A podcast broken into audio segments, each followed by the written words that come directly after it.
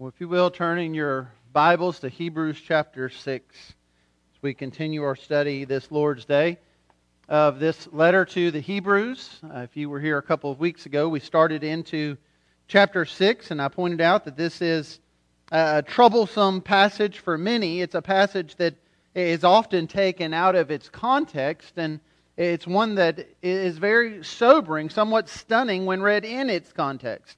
Uh, we find in Hebrews 6, the, the writer is warning, giving a very stern warning to believers against those who might consider falling away from the faith, walking away from the faith. And so, uh, if you weren't here a couple of weeks ago, I'd really encourage you to go back and listen to that sermon to get a fuller understanding of what's taking place in this chapter and at this point in the letter to the Hebrews. But, but where we landed there was that uh, if we stay immature in our faith, if we don't desire to grow in our faith, if there's no actual fruit of our faith, then the indication is that we don't actually have genuine faith in Christ and that we will fall away. Uh, but for those with genuine faith, uh, we will persevere. That, that is the encouragement that we receive from this letter and from God in the book of Hebrews. And so today we're going to pick up on that encouragement, pick up on that uh, assurance that we can have in our salvation as we look at verses 9 through 12. Uh, but to put this in the context in which it's written, I want to go ahead and read again, uh, beginning at verse 1 in chapter 6 on down through chapter 12. And so, out of reverence for God's word, if you're able to, if you would stand together as I read this text for us, remembering that we, we, we stand because this is God's holy word given down to his church through the ages, and, and we get to hear that word proclaimed today. And so, this is what the, the, the Holy Spirit writes to us uh, through the writer of Hebrews, chapter 6, beginning there in verse 1.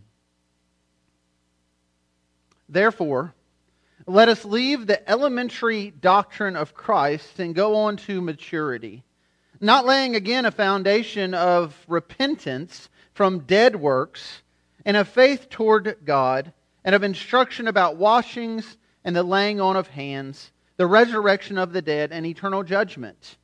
And this we will do if God permits. For it is impossible in the case of those who have once been enlightened, who have tasted the heavenly gift, have shared in the Holy Spirit, and have tasted the goodness of the Word of God and the powers of the age to come and then have fallen away, to restore them again to repentance, since they are crucifying once again the Son of God to their own harm and holding him up to contempt. For land that has drunk the rain that often falls on it and produces a crop useful to those whose, for whose sake it is cultivated receives a blessing from God. But if it bears thorns and thistles. It is worthless and near being cursed, and its end is to be burned. Though we speak in this way, yet in your case, beloved, we feel sure of better things, things that belong to salvation. For God is not unjust so as to overlook your work and the love that you have shown for his name in serving the saints, as you still do. And we desire each one of you to show the same earnestness, to have the full assurance of hope until the end, so that you may not be sluggish, but imitators of those who through faith and patience inherit the promise. If you would, pray with me. Father God, we thank you for your word and we thank you for your promises. And we pray, Lord, that we would indeed hold fast to the promises of your word, that we would hold fast to the gospel of our Lord Jesus. I pray, Lord, today for those who may be weary and struggling and suffering, Lord, that they would be encouraged to remain steadfast in their faith. I pray for those today, Lord, who may have a false sense of assurance, may believe they are followers of Christ and yet bear no fruit of the gospel in their lives, I pray, Lord, that they would be awakened to see the truth of your word. And I pray for all of us, Lord, that you might grow us in faith and patience and repentance as we walk through this text together. We ask this in Jesus' name. Amen may be seated. Well, about 27 years ago this month, I was a sophomore in college. And at that time, as much as my focus should have been on my studies, uh, my focus was in a different direction because a young lady had caught my eye and my attention. Uh, I had started spending some time with Miss Sandy Hagler, and we were friends, and I was wanting us to become more than friends and ask her to start dating and to be my girlfriend. And uh, I was rather nervous about this, and so uh, I was praying and, and trying to figure out the right time. And, and so this is how it worked out in God's providence.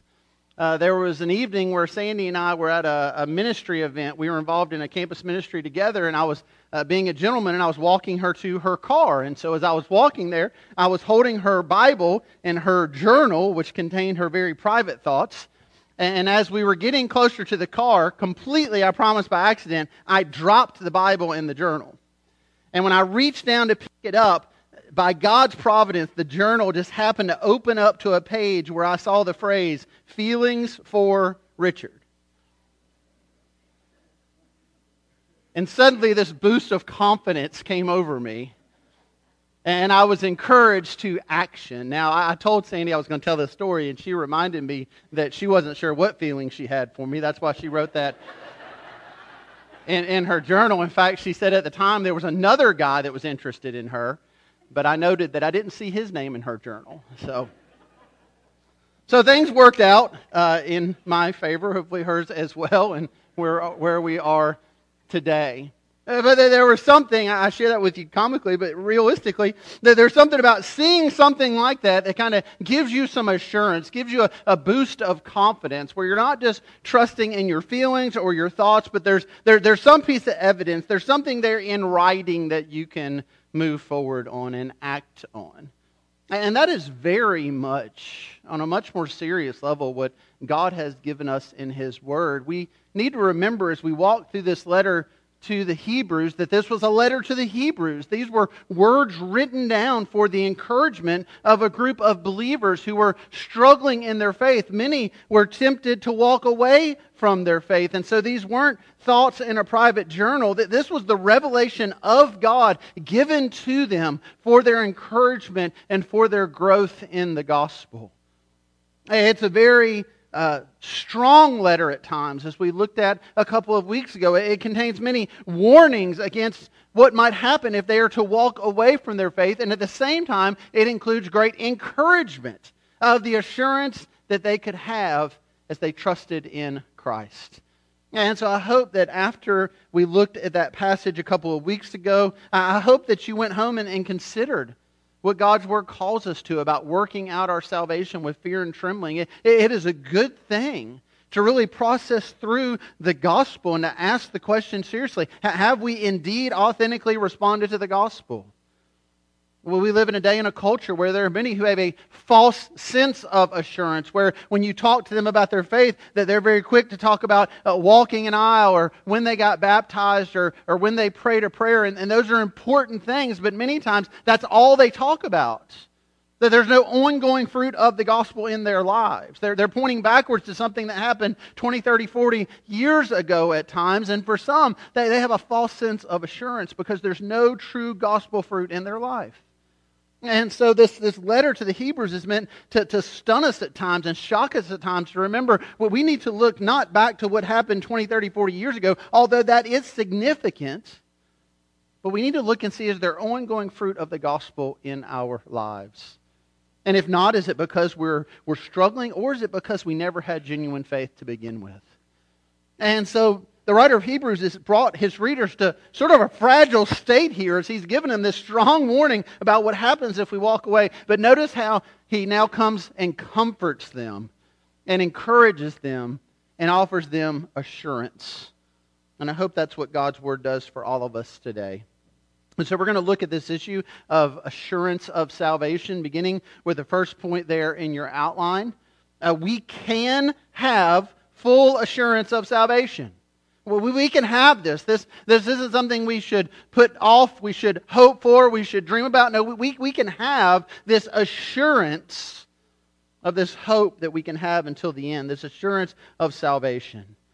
Notice what the writer says there in verse 9 though we speak in this way, He's referring back to what he's just said, that this great warning he's given. And if you'll remember there in verses 7 and 8, we read them just a moment ago, he's given this picture uh, of two different fields. One field has received the rain and has produced a great crop, and the other field has not received the rain, and what it has are thorns and thistles.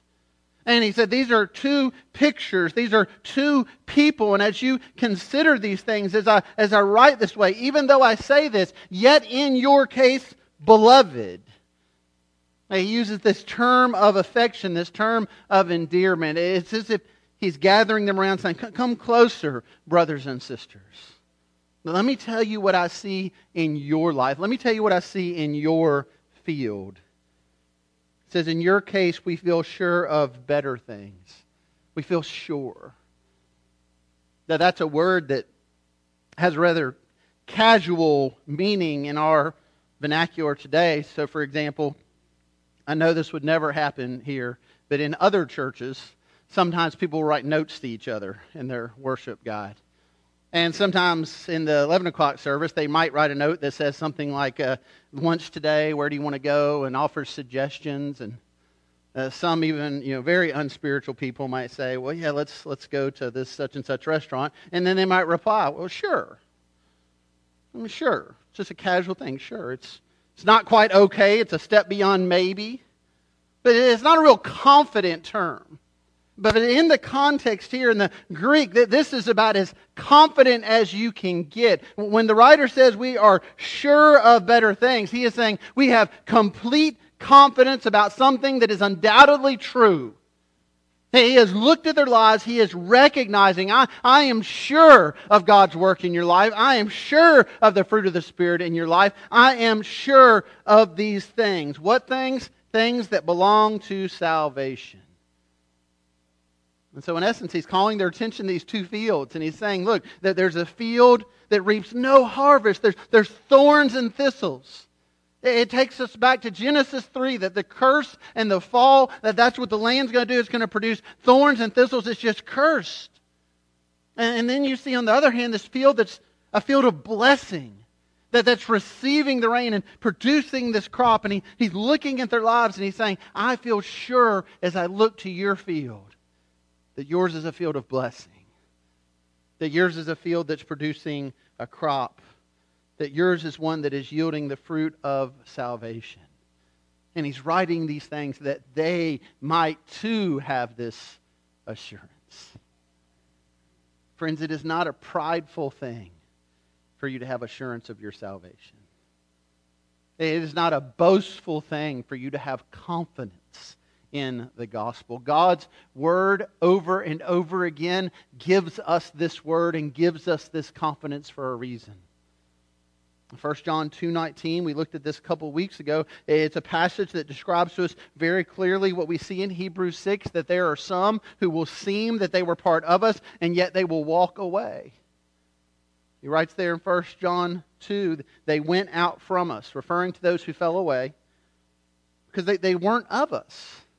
If they had been of us, they would have continued with us, but they went out that it might become plain they all are not of us. He's saying there's going to be times when people walk away from the church, walk away from the faith, and that is now giving us evidence they never had genuine faith to begin with. But as he writes these things in his letter, he goes on to say, But you can have confidence. You can have surety that you indeed have been saved and born again and belong to Jesus Christ.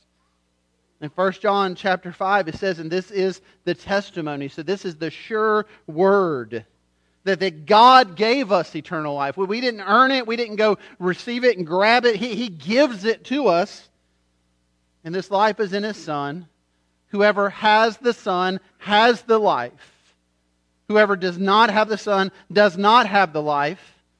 I write these things to you who believe in the name of the Son of God, that you may know that you have eternal life. Friend, I just want to ask you the question right now Do you have the Son of God in your life? I'm not asking you, have you heard the name of Jesus? I'm not even asking, do you, do you believe Jesus is the Son of God? I'm asking, have you confessed Christ as your Lord? Have you bowed your knee to Christ? Have you acknowledged full allegiance to Him? Have you turned from your sin? Have you gone through the process through which you said to God, I want to die to all of it, and I want to be made alive to Christ? I want my life to be different. I want a new heart.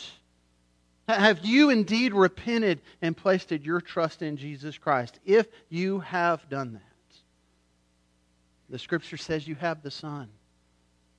And if you have the Son, then you have eternal life. And friend, eternal life does not begin when you die. Eternal life begins the moment that you believe. So if you're in Christ right now, you are living this eternal life that he offers. But if you were not in Christ, then the Scripture warns us and the Scripture calls us to turn and trust in him. And so we, we can have this eternal life. We can have this full assurance. But, but how do we get it? How, how do we fully receive this assurance? Well, we'll go on to look at that. Point two. We see here that our assurance is rooted in the character of God. That this assurance isn't rooted in our feelings, our thoughts. It is rooted in the character of who God is. Look to verse 10. For God is not unjust that the writer here calls our attention to the character of God before turning to the works of the Hebrews. He points out, look at the character of God. God is not unjust. He's saying that, that our confidence and our assurance is rooted in who God is. And here, the attribute he points out is that God is just. Now, that's the same word used in the scripture for righteous. Means that God has a holy and a, a, perfect standard, and He does not deviate from it, and all that He does is according to it. He's just. I find it very interesting that here the foundational attribute that He puts before us is God's justice. Because there are other attributes that are perhaps more inviting, especially to an unbelieving world that there are many who want to focus on the, the, the, forgiveness of God and the mercy of God, and these things are, are true of who God is. God is a God who forgives, God is a God who shows mercy, but, but He does not do these things void of His justice. He does not set His justice aside to be forgiving and merciful. And if He did, He would not be a holy, just God. You may think of it this way. Imagine something awful were to happen to someone you love. Imagine they were assaulted and they were robbed violently, viciously. And weeks went on. They, they searched for whoever did these atrocious acts and they found them and arrested them, found out that this was one of, of many acts they had committed. And so there was a trial. And they put this, this, this brutal person uh, before uh, a judge and, and they laid out all the evidence and all these crimes they had committed, and, and you're there and, and your loved one's buried alive because of what this person did to them, and you're hearing how this person's done this to not just your loved one, but many others. And it's time for the judge to give a verdict, and the judge looks to this person and says that there, there is. There's no lack of evidence here. There, there's no question that, that you have committed terrible, terrible acts against many, many people. Do you have anything to say for yourself? And this person who brutalized so many just, just begs for forgiveness, just begs for mercy. And the judge looks at him and says, Well, you, seem to be very, very authentic, so you're free to go. How would you feel about that?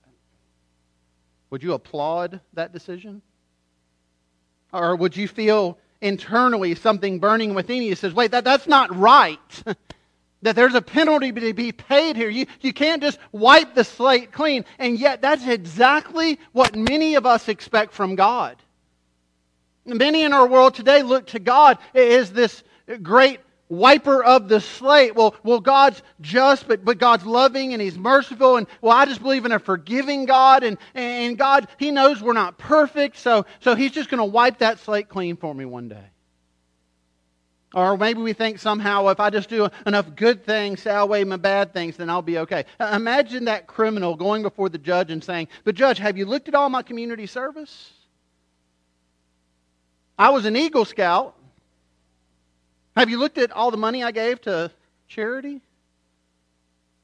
That judge would not say, Oh, sure I have, and that's better than all these terrible things you did. And, and a holy God's not going to do that either. And so God is just. And here, the writer of Hebrews, he, he, he, helps us to see this assurance we can have is founded on the justice of God. So, how can that be? Well, it's the gospel. It's because we see in the scripture that, that all of us have sinned and we fall short of God's goodness and His glory and His holiness, and we rightly deserve His wrath. The, the wages of sin is death. That's what we deserve. That's justice.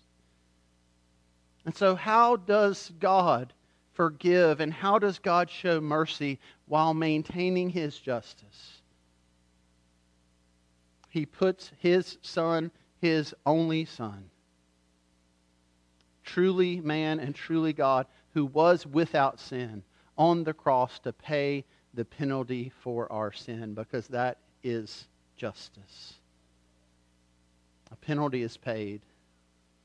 And God, rich in mercy and grace, demonstrates his love toward us, and that while we were yet sinners, Christ dies in our place.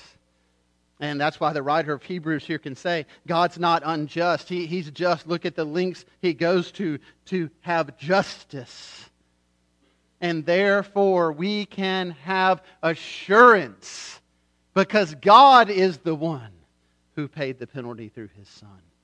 God is the one who holds us securely in his hand. That's why we read in 1 John 1 9, if we confess our sins, he is faithful and just to forgive us our sins and cleanse us from all unrighteousness. This is the act of a holy and just God.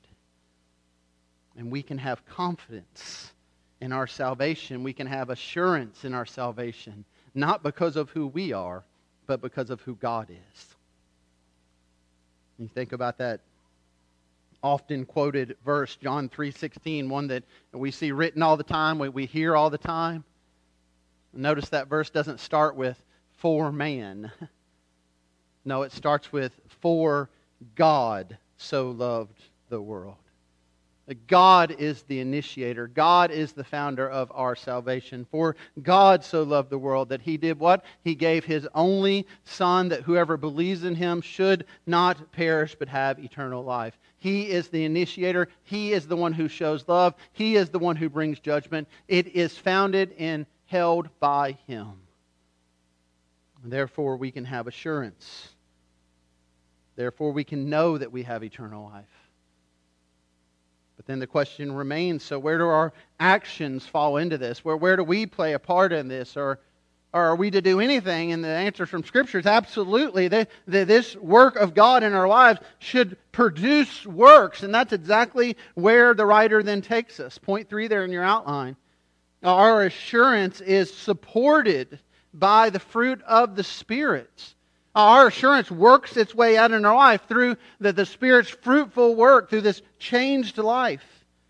verse 10, he says, For God is not unjust so as to overlook your work and the love that you've shown for his name in serving the saints as you still do. Uh, again, he's pointing back to this picture of those two fields. And he's saying, when I look at the fruit of your life, you are the blessed field. You serve one another. You love one another. Your salvation is working itself out. But notice, he clearly does not say here, your works are saving you. It's so important we get this order correct. Our works do not produce genuine faith. But genuine faith should indeed produce works. And if we get that order out of balance, if we reverse that, then, friends, we lose the gospel. The, these works are an overflow of the work of God in our life as He saves us and He redeems us and He renews us and He gives us a new heart, well, then the overflow of that is, is we work. We, we have an overflow. We have fruit in our life. We, we have a land now that receives the rain and produces a bountiful crop. And he is now pointing here to the genuine faith that has produced lasting fruit in the life of the Hebrews. And he notes their work and their love, how they've served the saints, and they're serving other Christians, and they're serving brothers and sisters in the faith. We may ask ourselves as we come to that how do we do in that area? Are we motivated to serve others? Are we motivated to look out for the interest of others before our own? So many times we are motivated to serve others because of what we might get out of it. Do unto others so that they will do unto you, is the worldly mantra. And then if we do something for someone and they don't do something back, well, then we're suddenly offended. And that offense gives us a, a glimpse into our true motivation.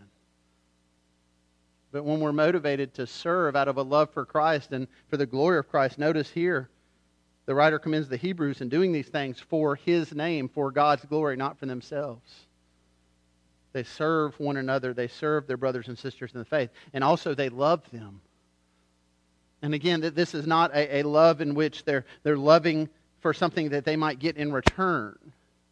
No, this is a selfless love for the glory of God, not self serving love, self serving deeds. And this is made possible entirely through the work of the Holy Spirit. This is the fruit of the Holy Spirit. This is how the Spirit works and how the Spirit changes people. Friend, as you examine your life today and you look back to when you first came to faith in Jesus, does your life look any different? Is there tangible fruit there? I'm not asking, have you become a perfect person? No, that's, that's not what we're saying here. There, there's one perfect one, and that's Jesus Christ, and we set our focus and our gaze on Him. I'm saying, is there a work being done in your life where you're less like who you used to be, and you're becoming more and more like Jesus? Now, it's not a perfect climb. There's some ups and downs here.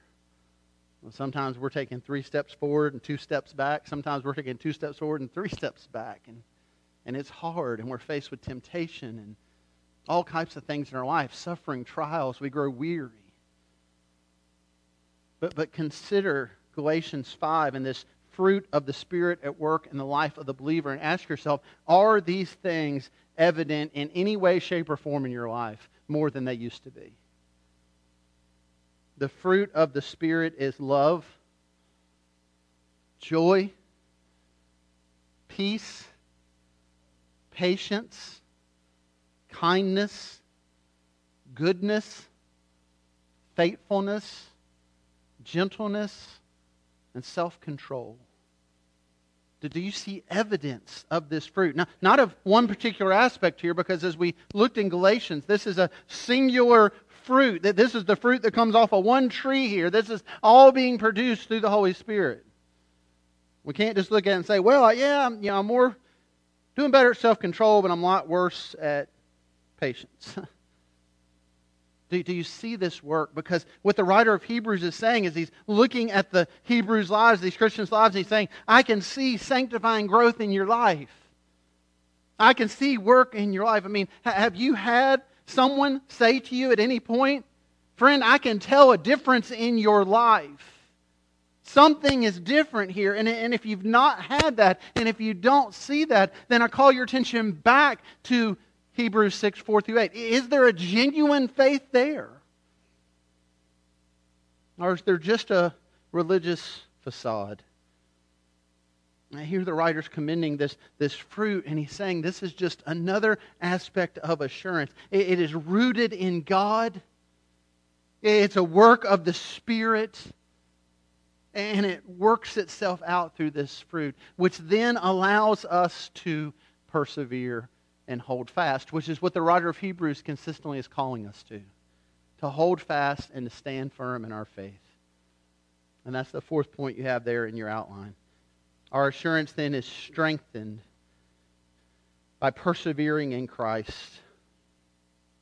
Notice again the writer, these terms of, of endearment towards the reader. He says, and, and we desire each one of you to show the same earnestness and to have the full assurance of hope till the end. He says, I see this in you. I, I affirm this about you. Now I want you to have this assurance for yourself.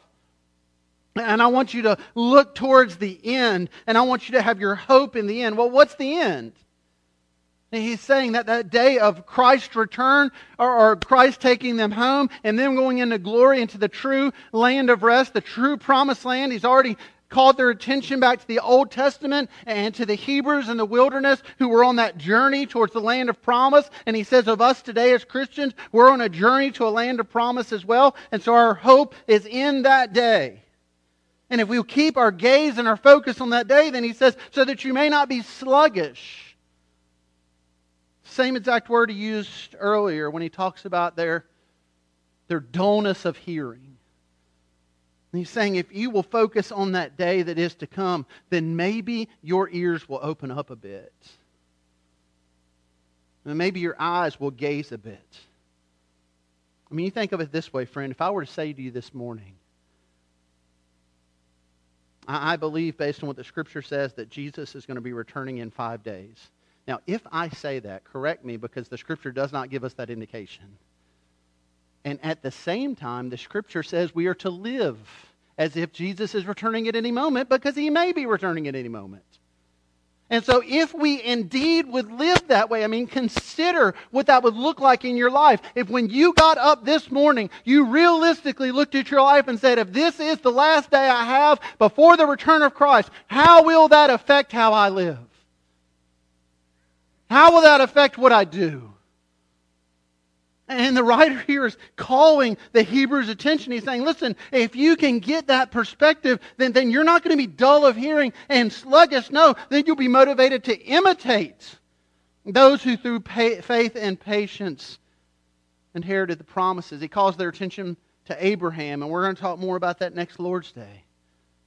And he basically puts before them this, this picture that the Christian life is not an easy one. The Christian life is a very hard one, but if we will keep our focus on Christ and if we'll stay firm in our faith in Christ and if we'll hold fast to the gospel of Christ, then we will make it until the end. He calls on us to trust in these promises and to walk by faith because there are times when we're tempted not to do that. That's very much his audience here in Hebrews. That's very much the church today. We, we are so often tempted not to walk by faith because we're surrounded by what we see. And we're tempted to walk by sight. It is one thing to be in the congregation of believers and singing some of the great hymns we've sang today and just to, to sing joyfully as we did, all glory be to Christ. It's another thing to walk out these doors and go back home to your unbelieving spouse or your unbelieving kids or your unbelieving parents and to have them mock your faith. It's one thing to sing here together joyfully about the blessed assurance we have in Christ. It is another thing to go out into the world and to get one bad phone call, one bad doctor report, one more piece of bad news after another. To be surrounded with sickness and suffering and death and disease. And yet, in the midst of these things, God's word does not change and his promises do not wean, and he calls us to remain steadfast and to trust in him. And he says to us, if we will do these things, if we'll hold on to this assurance, then, then even in the midst of everything around us falling apart, we can still sing loudly, It is well with my soul.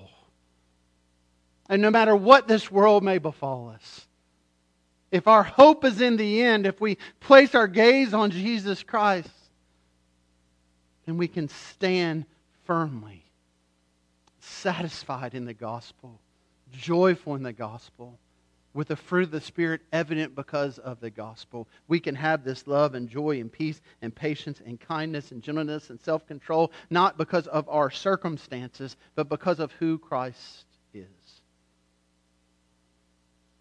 Friend, do you have that type of assurance today? I know that some of us are going through difficult days, and many of you have gone through difficult days. Many of you will go through difficult days. We are not promised in the Christian life to have an easy path, we're promised a narrow path full of hardships and difficulties. But along the way, we're called to set our gaze and our focus on Christ. And if we will do that, friend, then we can sing with confidence, It is well with our soul.